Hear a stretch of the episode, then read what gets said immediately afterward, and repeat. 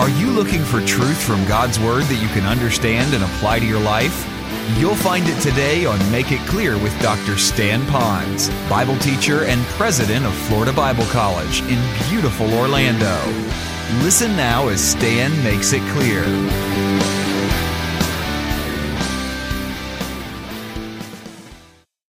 For the glory of God. Now that's a big bite of the apple.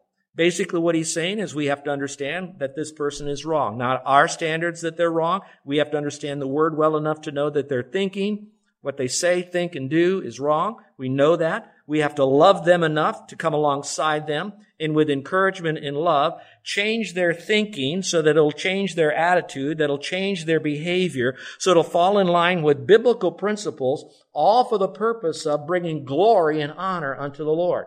That's the kind of person we need to be.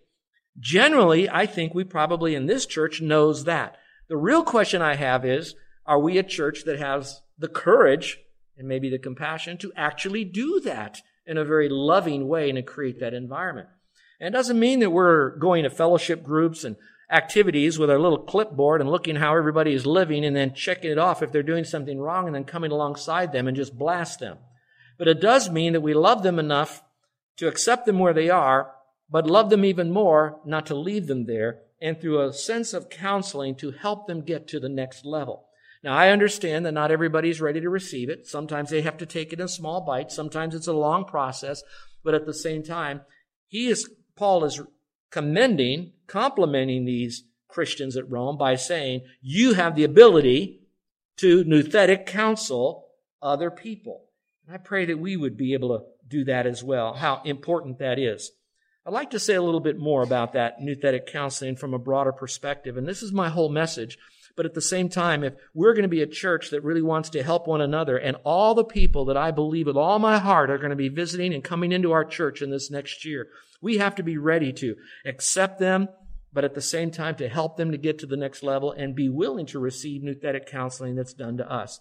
So let me give you some of my personal principles of nouthetic counseling. There are only three. You can jot these down if you'd like. First of all, I want you to know if we are going to come alongside others and counsel them, some of you perhaps like the word disciple. When I think in terms of discipling, I'm more thinking about how to live the Christian life. I'm thinking more about a positive, teaching them what to do, of how to get closer to the Lord. I get all of that. It's very similar and it could be included in counseling. But sometimes counseling is do, dealing with someone who has already chosen to embrace wrong thinking, wrong feeling and wrong behavior, and we want to come alongside them to admonish them to get them to where they ought to be. Now, here's the three here's the three sources. First of all, it needs for you and me to have a this is very important. This is critical that we would have an absolute surrender to the authority of God's word and its watch this sufficiency. I must believe that in order to help someone who is walking in the wrong direction based on wrong thinking, that the word of God is sufficient to be able to help them. Do you understand that? At least understand that concept. I'd like to give you the verses now to support that so you'll have them. All right? If you will, turn to Psalm 119. Hold your place here. Turn to Psalm 119. Psalm 119 is a very interesting psalm in the Old Testament because it's um, a psalm that has all but four verses that are prayers that David is praying unto the Father, unto God, and he's recording it here in a song for us. And it's much deeper than what I'm giving you there, but I wanted you to see it's really all about his relationship to the Lord as it's founded upon God's Word.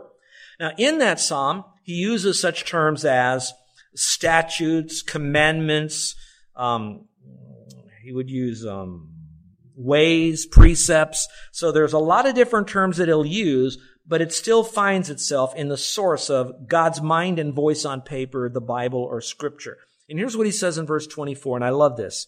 He praises up to the Father and he says, your testimonies, another term for the word of God, your testimonies also are my delight. And I love that word delight. He delighted in the word. And I really believe that's the beginning for you and me. If we really delight in the word, that's going to really take us a long way. That's what's going to motivate us. That's what's going to, to get into the word. That's what's going to sustain us to stay in the word. That's the delight that he had. But here's what he goes on to say. He says, they, the testimonies, are my counselors. Which this is important. That means if I'm going to counsel someone, and I'm going to have that ability to be complimented to do that, then I need to be able to take God's word accurately to that other person and it's God's word who's counseling him. I may be using God's word. I may be the human agent in all of this, but the real help that that person is going to get is going to come from God's word. Now listen very carefully. That must mean I need to know God's word accurately. It may be very sufficient, but if I mishandle it, then I'm going to really be exacerbating the problem. In other words, you might uh, have a headache and I'm giving you an aspirin when you really need to have surgery or something. So I need to make sure I know the Word of God. Now watch this. I also need to fully understand what is that person's issues and deep needs. I hope this is not going by you.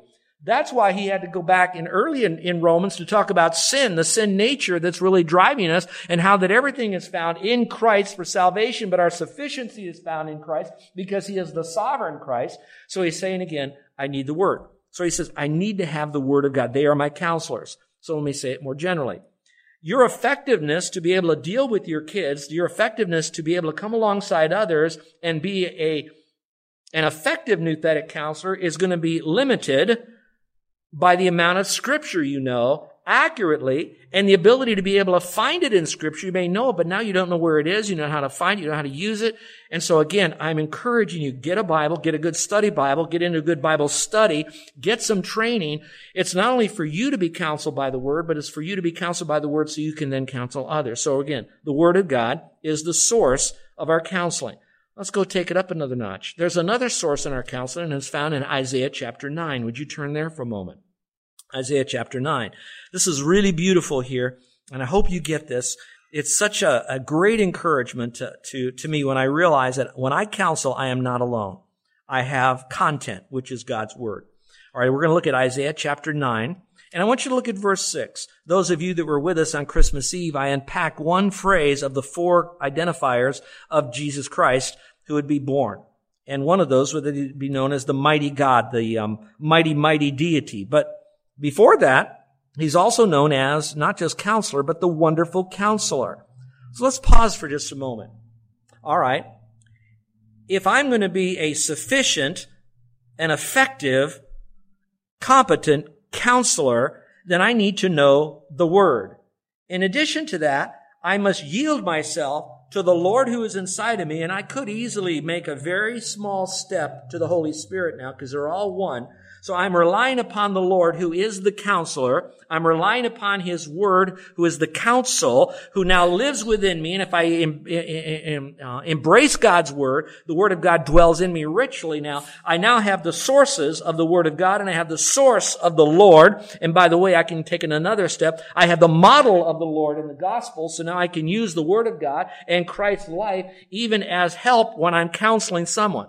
Now I'm saying all that to now say this. So now I have my friend over here, and I want to counsel them. Well, I need to be able to know God's Word. I need to be filled with the fullness of God, not just positionally, but I'm now really experiencing His presence.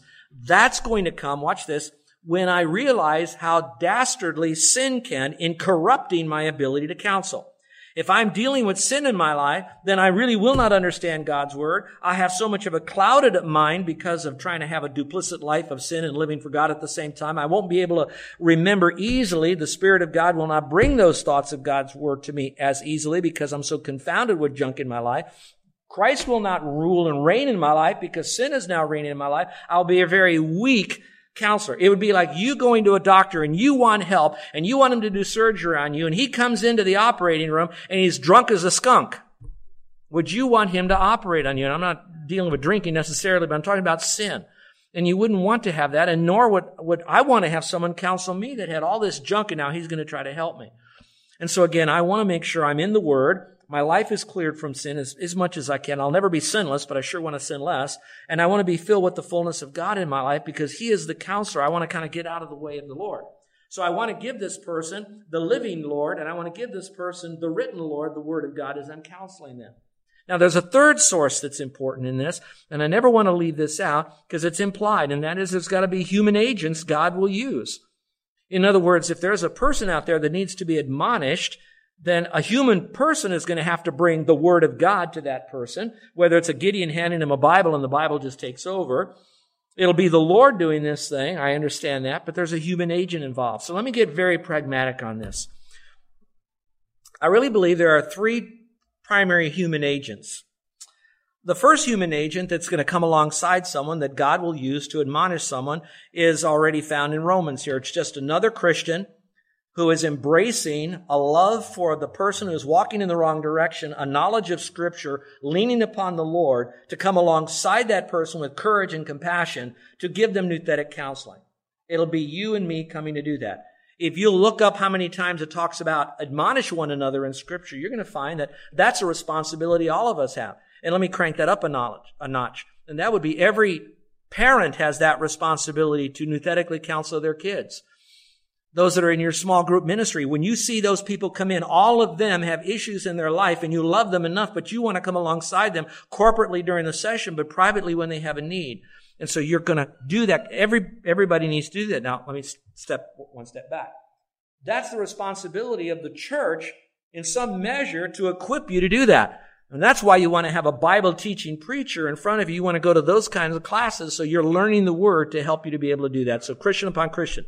The second human agent will be those that are extra special trained in the church. These would be those who perhaps even feel the calling to that. You have some that are called more to music and, and they'll do some, you know, ad, admonishing. I get that. Some are called to work with children and some are called to maybe clean the parking lot or whatever. You're called to do that. I, I get all of that and you're going to bump into people and we need to admonish them. But then there's going to be a group of people that really says, you know, maybe they have the gift of mercy or something. I really care about those who are hurting. So I want to get extra training. I want to be able to gain a little bit more from God's word. I want to be able to know how do I ask the questions to find out why they're thinking, to get past the smoke screen of what's happening in their thought patterns. So I need to have some special training. How do I open the conversation? What are the questions that I ask them? How do I dig deeper to find out what's the, motivation? How do I find out when did they start feeling this way? What was a red light that came on the dashboard of their life that revealed this? And how long have they had this? what have they tried to do to fix it and it didn't work? All the things necessary that's a little bit beyond maybe some Christians that'll come alongside and just give some word. And those might be people who just need light counseling. Some need heavier counseling. So that would be maybe train people in your church. Pastors should have that training. Maybe not so much that they will do all the counseling, but maybe they will do more of the pastoral counseling training. I left out one. So I want to bring it to this. Then there are going to be those that go beyond those that are going to be your volunteers in the church that are specifically designed and trained to help other church people. These are going to be people, men and women, that are adequately trained in God's Word, that go far deeper into the issues because people do have significant issues out there that maybe will go beyond you in the pew that's going to reach someone in the pew, a little bit more beyond in their needs than those that have been trained in some uh, lay counseling, we might use that term, but some that have really deep problems. The kind of problems that maybe are spiritual appearing, but really are driven by a physiological problem. You know what I mean by physiological? Chemicals are going crazy. There's a brain thing going on or something happened traumatically through stroke or whatever that has caused their ability to uh, rationalize and function and balance and think, etc. And so that kind of person may need special years of training to work with that person to get them to a point where maybe now the biblical counseling will come in and help them out. So there is some special training for that. Now, Stan, why are, why are you giving us all of this stuff on this one little point of counseling one another? Because, folks, I believe we are living in the last days. I believe our problems and our lifestyles are, are complicated out the kazoo. It's tremendous what's happening out there. All you have to do is go to River of Life, help them out for a day. Be there at night and serve some meals to those people, and you know how they're struggling and they need people to come alongside them. And if you'll notice, Paul commended them on their ability to come alongside and to counsel them.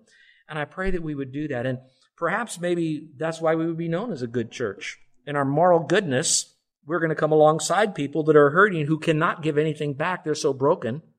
Maybe we're a church that has all knowledge and we're gaining more knowledge to be able to communicate the truths of God's word to them.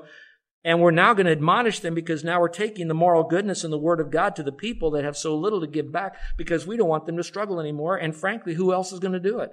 And perhaps who else should do it than Christians? Who really know God and know His Word and really love Him with all their heart and soul. And that's all part of it. Well, folks, that's what He complimented them on.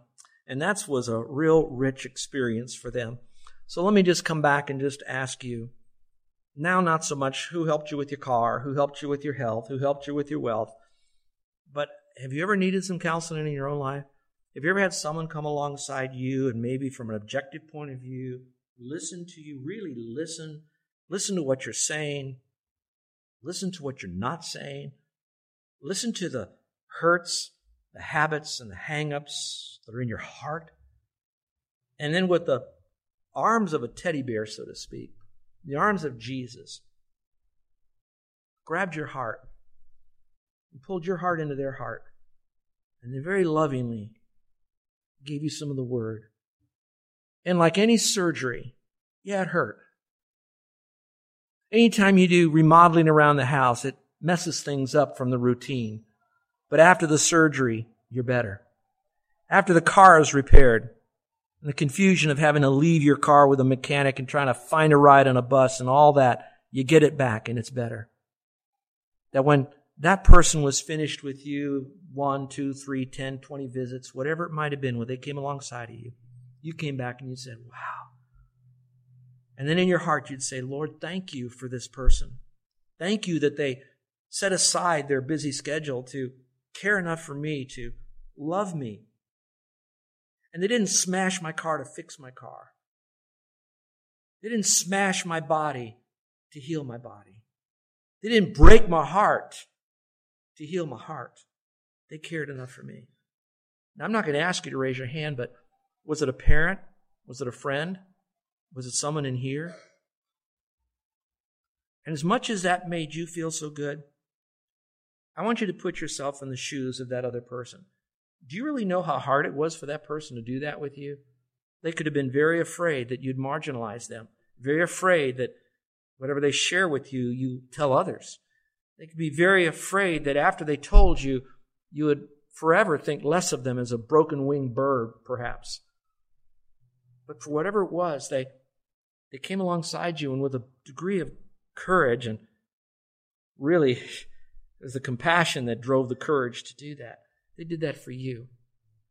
Maybe let them share that with you, how they felt when they had to say these things to you, and they did, and how grateful you are. Now let's spin it the other way. This place has got folks that are in need of help, need of admonishing. And there'll be new people coming in with the new wave that's coming here to this church and how we're going to welcome people in the freshness. I just want you to be so prepared with courage and compassion to help them. And you might say, um, well, do I have to be perfect and have everything in order for me to help others? Uh, no, well, you ought to be pointing in the right direction. You and I ought to be making progress, but we're not always going to be at the top of our game. I bet if you went to a doctor most of the time, you went to them, you'd probably find that some of them maybe had a sore throat or weren't feeling really good that day, but they still did what they needed to do. Those accountants that were working on your books were having to go back to the manuals to find out what is the new tax law today to work on you and me.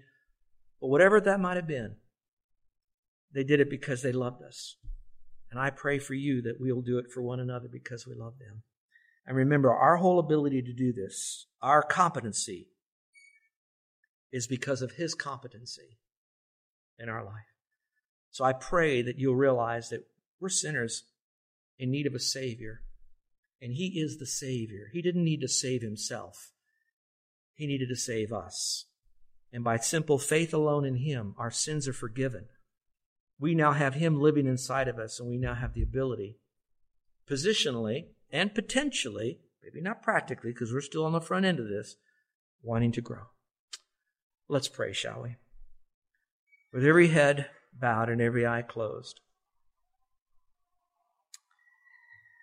We heard that beautiful song sung, People Need the Lord. And they do need the Lord.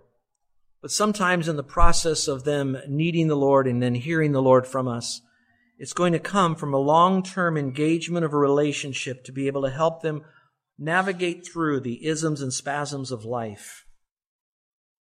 And to do that, it's going to have to have a person who's able to admonish or competent to counsel. And Paul complimented these Roman believers on their faith. So let me ask you, Do you have faith? He didn't say how much faith they had, just that they had faith. And I believe he was complimenting them not just on their faith, but their object of faith. That they had faith in the Lord. I pray that you place your faith in the Lord. And then he complimented on their moral goodness. Oftentimes people will listen to you when they have respect for you. And when they have respect for you, they see your goodness. And the best way to show your goodness is when you have opportunities to not be so good and you're still good. And then knowledge. And that knowledge is only acquired by discipline. The discipline of study, memorization, meditation, abiding in the Word,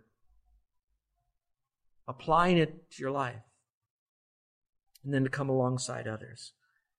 Is it possible that even through this message, at least one time, a name came into your mind of someone that you'd like to build a relationship with for the purpose of competently counseling them?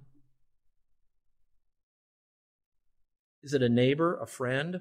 Could it be someone in your family? Is it someone you need to go back to? Is there someone you need to not give up on? Maybe someone to return to? Maybe there's someone that's due. Oh, my friend, I want you to know that you are very special to the Lord. You're in this church for such a time as this. And to counsel people, it's work, but it's rewarding. Some the light will go on. Some will get the memo. Some they won't. But at least you can say, I've reached out and tried. They're not ready. I'll go to the next person until they are. Those of you who are our guests today, I pray that you will place your faith in Jesus Christ. And all you need to say is, Lord, I know I've done things wrong. I know I can't get to heaven. I know that I am a sinner. I know you are the Lord and that you died and you rose again, and I'm placing my faith in you. Maybe right now the Lord is turning the light on in your soul and your spirit. And right now it's coming to you that, hey, this is what I need to do. Then do it right now. You're now, it's coming to you. The Spirit of God is lit up inside of you. Place your faith in Christ now. If you're doing that, I'd like to pray for you. And so perhaps afterwards you can come see me if you're a lady and feel more comfortable. My sweet wife, you probably saw me sitting next to her. She'd be glad to chat with you. Can come on up. Put it on your card if you want, if you got questions, and I'll one on one with you privately without you being embarrassed. The rest of you, what are you going to do with what you heard today? What are you going to do with what you heard today? And who are you going to do it with? What are you going to do and who are you going to do it with? And when are you going to do it? And if you're still struggling with the how do I do it, I'd be glad to help you too. Our gracious Heavenly Father, I thank you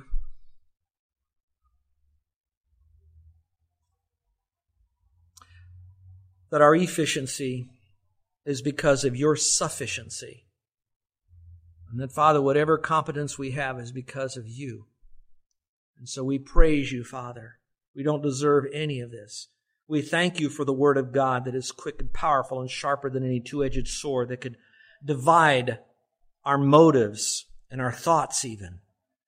The subconscious mind that just makes us do things before we can consciously think about it. We thank you for that, that the Word of God could penetrate all that so deep within us that we can now have the mind of Christ. I thank you, Father, that you, Jesus Christ, is now present in our life as the wonderful counselor, that whatever you give us, it's wonderful. It's to bring glory to you. And ultimately, Father, it's for our betterment, whether here or for sure in eternity to come for a believer. And so, Lord, thank you for that. Thank you that you are the counselor. Thank you that you're the counselor and that we just rely on your word and we kind of release you to those people we're working with. Help us now to model you while we mentor you to them. Help us to be open to others to come alongside us and to speak into our lives and admonish us when we need it. For, oh, Father, that just, that just puts us in the right direction again. We can think right, feel better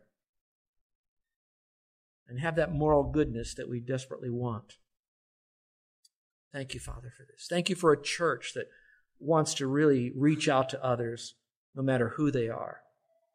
Father, we love you in Jesus' name. You're listening to Make It Clear with the teaching of Dr. Stan Ponz, founder of Make It Clear Ministries and president of Florida Bible College in beautiful Orlando, Florida. Make It Clear is dedicated to taking the Word of God with clarity into every person's world. It is the support of listeners like you who make the ministry of Make It Clear possible. You can provide your tax deductible gift to Make It Clear online by going to makeitclear.org. Or you can mail your gift to Make It Clear, P.O. Box 607901, Orlando, Florida 32860. Thank you for helping us make it clear. If you would like to have Dr. Ponz speak at your church or event, please send us an email at tellmemore at makeitclear.org. Thank you, and remember to make it clear.